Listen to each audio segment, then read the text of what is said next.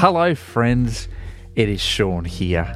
Great to have your company today. Because I'm guessing today is a relaxing day for you. It is Monday, Christmas has come and gone, it is the 27th, and other than the Australian cricket team, I don't know that many people are at work. And if that's you, thanks for keeping the world going round. But many of you, today is a day of relaxing. This is a week, hopefully, where you get some time to yourself, to your loved ones. And this week, we are going to travel and cover some ground too. We are going to finish journeying through the book of John, and then we will begin our final epistle. We will begin the book of Galatians on Friday. And then it's just Mark, and then we finish the New Testament. Can you even believe it? But that's getting ahead of ourselves just a little bit. We have still got a bit to go. So join me, friends, as we read together John chapter 18.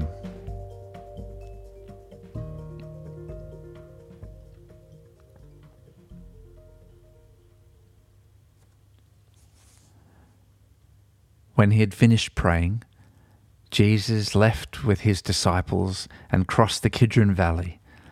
On the other side there was a garden, and he and his disciples went into it. Now Judas, who betrayed him, knew the place because Jesus had often met there with his disciples. So Judas came to the garden, guiding a detachment of soldiers and some officials from the chief priests and the Pharisees. They were carrying torches, lanterns, and weapons. Jesus, knowing all that was going to happen to him, went out and asked them, "Who is it you want?" "Jesus of Nazareth," they replied. "I am he," Jesus said. And Judas the traitor was standing there with them. When Jesus said, "I am he," they drew back and fell to the ground. Again he asked them, "Who is it you want?" "Jesus of Nazareth," they said. Jesus answered, "I told you that I am he. If you are looking for me, then let these men go." This happened so that the words he had spoken would be fulfilled. "I have not lost one of those you gave me." Then Simon Peter, who had a sword, drew it and struck the high priest's servant, cutting off his right ear. The servant's name was Malchus. Jesus commanded Peter, "Put your sword away. Shall I not drink the cup the Father has given me?" The detachment of soldiers with its commander and the Jewish officials arrested Jesus. They bound him and brought him first to Annas, who was the father-in-law of Caiaphas, the high priest that year. Caiaphas was the one who had advised the Jewish leaders that it would be good if one man died for the people. Simon Peter and another disciple were following Jesus.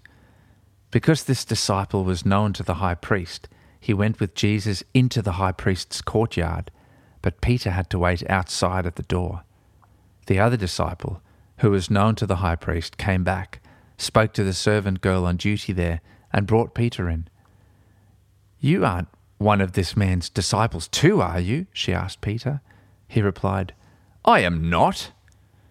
It was cold, and the servants and officials stood round a fire they had made to keep warm.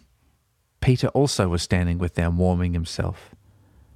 Meanwhile, the high priest questioned Jesus about his disciples and his teaching. "I have spoken openly to the world," Jesus replied. "I always taught in synagogues or at the temple, where all the Jews come together. I said nothing in secret. Why question me? Ask those who heard me. Surely they know what I said." When Jesus said this, one of the officials nearby slapped him in the face. "Is this the way you answer the high priest?" he demanded.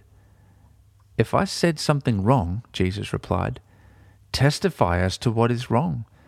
But if I spoke the truth, why did you strike me?" Then Annas sent him bound to Caiaphas the high priest. Meanwhile, Simon Peter was still standing there warming himself, so they asked him, "You aren't one of his disciples too, are you?" He denied it, saying, "I am not." One of the high priest's servants, A relative of the man whose ear Peter had cut off challenged him. "Didn't I see you with him in the garden?" Again Peter denied it, and at that moment a cock began to crow. Then the Jewish leaders took Jesus from Caiaphas to the palace of the Roman governor. By now it was early morning, and to avoid ceremonial uncleanness they did not enter the palace because they wanted to be able to eat the Passover. So Pilate came out to them and asked, "What charges are you bringing against this man?" "If he were not a criminal," they replied, "we would not have handed him over to you." Pilate said, "Take him yourselves and judge him by your own law." "But we have no right to execute anyone," they objected. This took place to fulfill what Jesus had said about the kind of death he was going to die. Pilate then went back inside the palace, summoned Jesus and asked him, "Are you the king of the Jews?" "Is that your own idea?" Jesus asked, "or did others talk to you about me?" "Am I a Jew?" Pilate replied. "Your own people and chief priests handed you over to me. What is it you have done?" Jesus said, "My kingdom is not of this world. If it were, my servants would fight to prevent my arrest by the Jewish leaders. But now my kingdom is from another place." "You are a king then," said Pilate. Jesus answered, "You say that I am a king. In fact, the reason I was born and came into the world is to testify to the truth. Everyone on the side of truth listens to me." "What is truth?" retorted Pilate. With this, he went out again to the Jews gathered there and said, "I find no basis for a charge against him, but it is your custom for me to release to you one prisoner at the time of the Passover. Do you want me to release the king of the Jews?" They shouted back, "No, not him. Give us Barabbas." Now Barabbas had taken part in an uprising.